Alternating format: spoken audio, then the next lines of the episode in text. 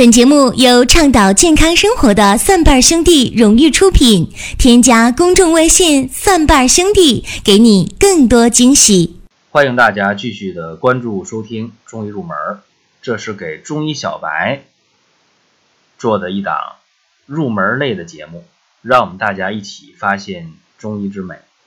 今天咱们讲的话题是补阴药是一回事儿吗？一谈到补阴药，大家觉得这补阴药好像就是阴虚呗，就能用呗。但是阴虚呢，有两大类阴虚是最容易出现的，一大类叫肝肾阴虚，还有一大类情况呢叫肺胃阴虚。哎，这两大类情况是阴虚的情况下最容易出现、最容易看到的。那我们先看肝肾阴虚的情况。说到肝肾阴虚，大家就得用药啊。那用什么药啊？哎，有人说用龟板、鳖甲这两个药治疗肝肾阴虚特别好。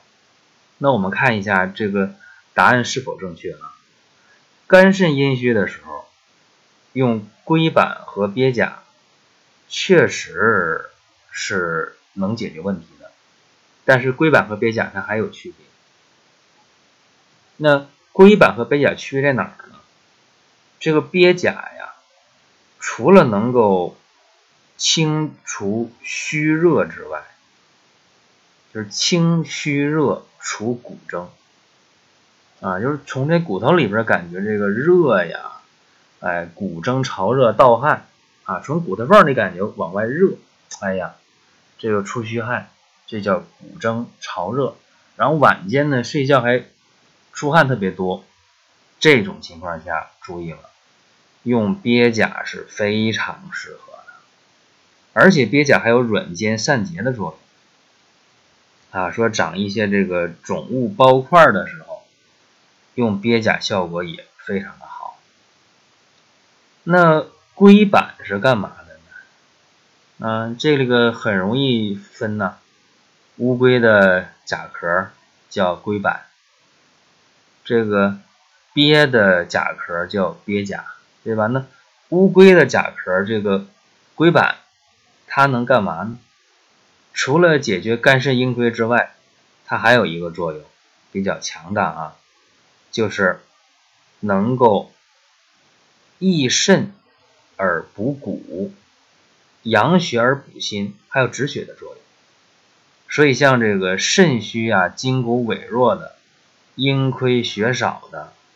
尤其在妇科当中啊，说崩漏啊、带下呀、月经过多呀，还有这阴血亏虚导致的经悸呀、心慌啊、失眠啊、健忘啊，用龟板的效果就要好一些。所以都是肝肾阴虚，那还有其他的情况，要么骨蒸潮热盗汗的时候，哎，你就用鳖甲；如果有呃失眠、心慌、心烦。啊，月经过多、崩漏带下，有健忘啊，有这个呃筋骨的萎弱啊，腿脚不太好的时候，这个用龟板的效果就好。所以同样是滋补肝肾之阴的药啊，一个龟板，一个鳖甲，很像这两个药啊，但是它的效果是有明显的区别。另外呢，一说到补肝肾之阴呢，有一个药就不得不提。就说这个枸杞啊，枸杞子这药肯定是要说的，因为枸杞这个药呢，除了能够滋补肝肾之阴的情况这个作用之外，它还有一个明目的作用，或者叫清肝明目这样一个作用。那对于很多眼睛不好的人，大家就很有发言权了，说那我这眼睛不好，那我很想每天吃一些枸杞，然后呢，让这个眼睛亮一点儿。这个想法本身是没有错的，但是在这个专业角度去分析，这个就站不住脚了。为什么呢？有人说是不是枸杞这个染色了呀？说不是那个皮儿薄、肉厚、粒儿大，然后颜色鲜红、味道鲜美的那个枸杞啊？是不是造假了？啊，用什么色素啊，或者用什么糖精啊？啊，用添加剂啊，把这个枸杞弄得特别漂亮，一吃特别甜，实质上呢，这药效价值不高，是不是这样的？叫造假呀？就这样的枸杞不买，买那个正宗的枸杞就没事了。大家有一点不知道啊，这枸杞这个东西啊，啊，说古人讲离家千里勿食枸杞，就是说你离家在外的人别吃枸杞，你一吃枸杞的话，它这个补肝肾的作用非常强啊，甚至呢会导致啊这个男性出现一些性功能的亢进，然后呢可能就会呃远离家嘛，在外地呢可能会出现一些啊不该发生的事儿。啊，所以说离家千里勿食枸杞。那么枸杞确实啊，滋补肝肾作用很强，尤其呢，它能够有一个益肾填精的作用，还有明目的作用，这个都没有问题，都非常好。但是呢，枸杞有一个问题是需要注意的，就不能天天吃。啊，不管你每天吃三克还是五克还是十克，你都不能天天吃。就枸杞呢，吃上十天半个月的，应该停几天再吃，哪怕你吃的量比较少，吃三克两克。也不能一直不间断的吃，这个不行。道理在哪儿？因为枸杞它是一个喜铅的植物，这大家可能听不懂。就是枸杞啊，它长在土地里的这个根，最愿意去吸收土壤当中的铅。那根从土壤里吸了铅了，最后这个铅到哪儿啊？一定到枸杞的果实当中去，就枸杞籽当中去，因为。植物的种子是最精华的东西，有啥好营养，全都得送到种子里边去。那枸杞的根喜欢吸铅，吸完铅它当宝贝都给谁了？都给枸杞子了。哎，所以，呃，枸杞这个东西不能常吃，吃一段停一段，而且量不要太大啊。每天吃上五克就很好了，吃上半个月、二十天，一定要停上五天、一周的时间。这大家要注意啊，千万要注意。这个补阴药啊，咱们说完了肝肾阴虚的一些滋补的药物之外，还要重点的说一下有这个肺胃阴虚。那肺胃阴虚呢，咱们先说这个肺阴不足的时候啊，肺阴不足的时候有一些这个阴虚啊，咳嗽总也不好，干咳，这个其实可以用什么呢？用南沙参啊，南沙参不仅能够滋阴，还能补气，还能化痰。呃，别拿北沙参啊，要用这个南沙参，这个是效果很好。另外，大家也知道，说这个清肺胃之热啊，对这个肺胃阴虚的人，还有一个药也特别好啊，就是这个百合。百合这个药呢，它能够解决呀这个阴虚导致的肺热。或者是心肺阴虚的内热症，用百合非常好。百合能够清心火，还能清肺火，哎，把这个呃整个的阴虚内热情况纠正过来。但是它通过滋阴的方式啊，给这个心呢、肺呀去把阴补上来，然后清了热。尤其是这个百合病啊，这个发病率近些年说实在的还挺高的啊。一说百合病，大家听不懂啥叫百合病。这个百合病最早呢是在《伤寒杂病论》的杂病部分《金匮要略》当中提到的。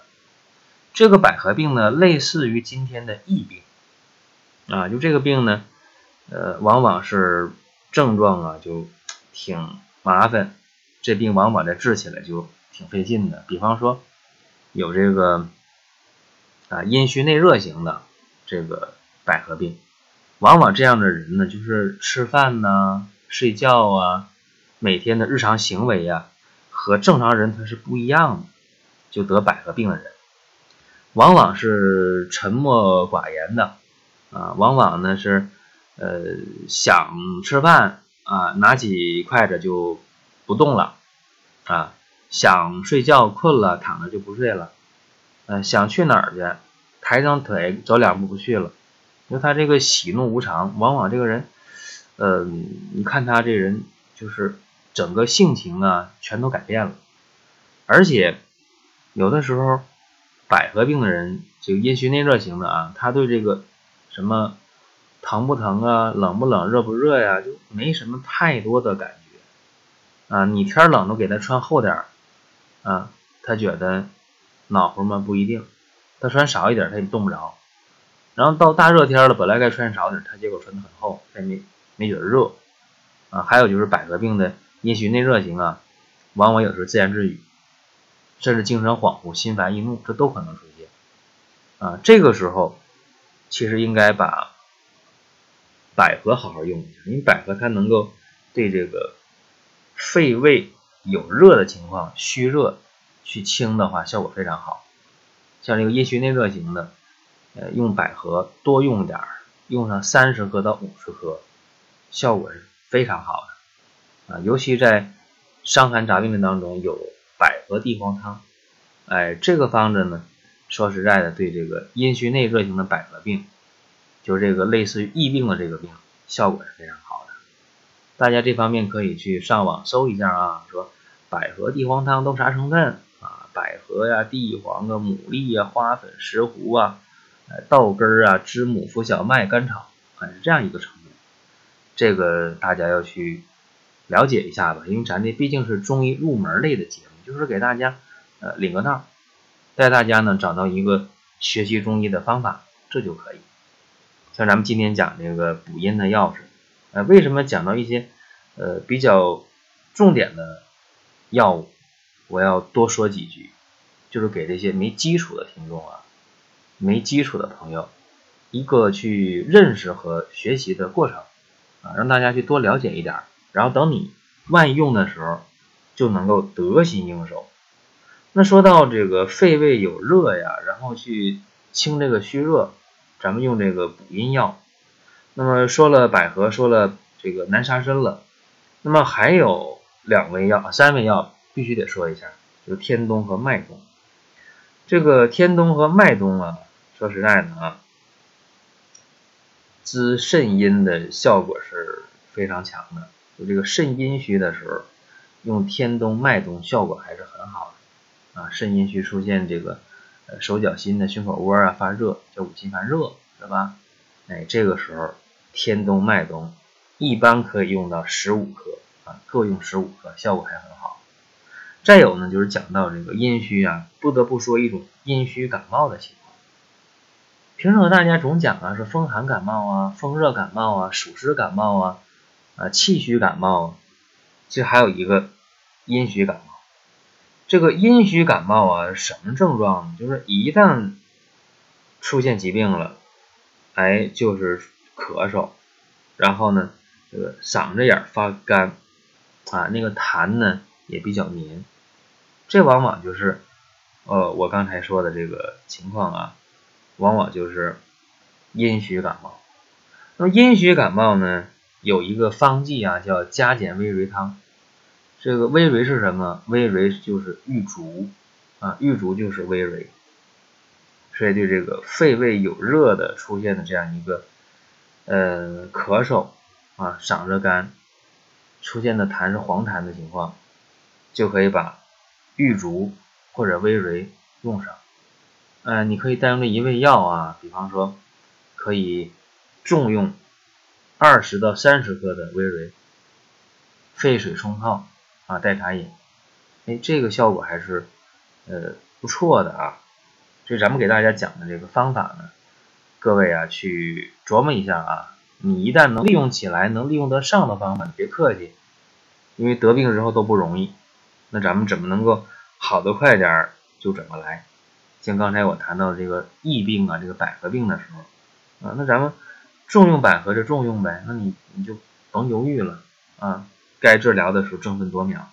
还有刚才说到这个南沙参，能够补气化痰，能够去清肺胃之热，哎，这个也要记住啊。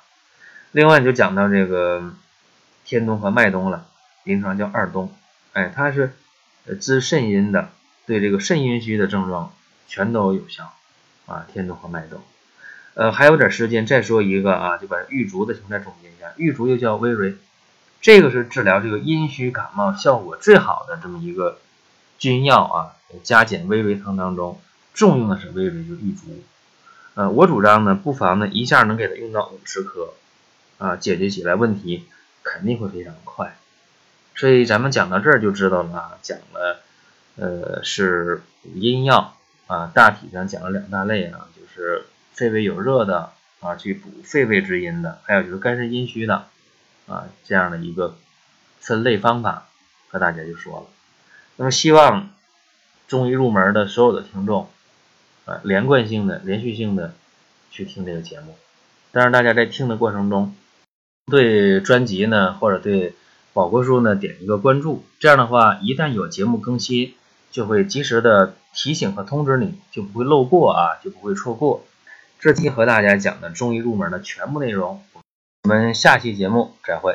本节目由倡导健康生活的蒜瓣兄弟荣誉出品，添加公众微信“蒜瓣兄弟”，给你更多惊喜。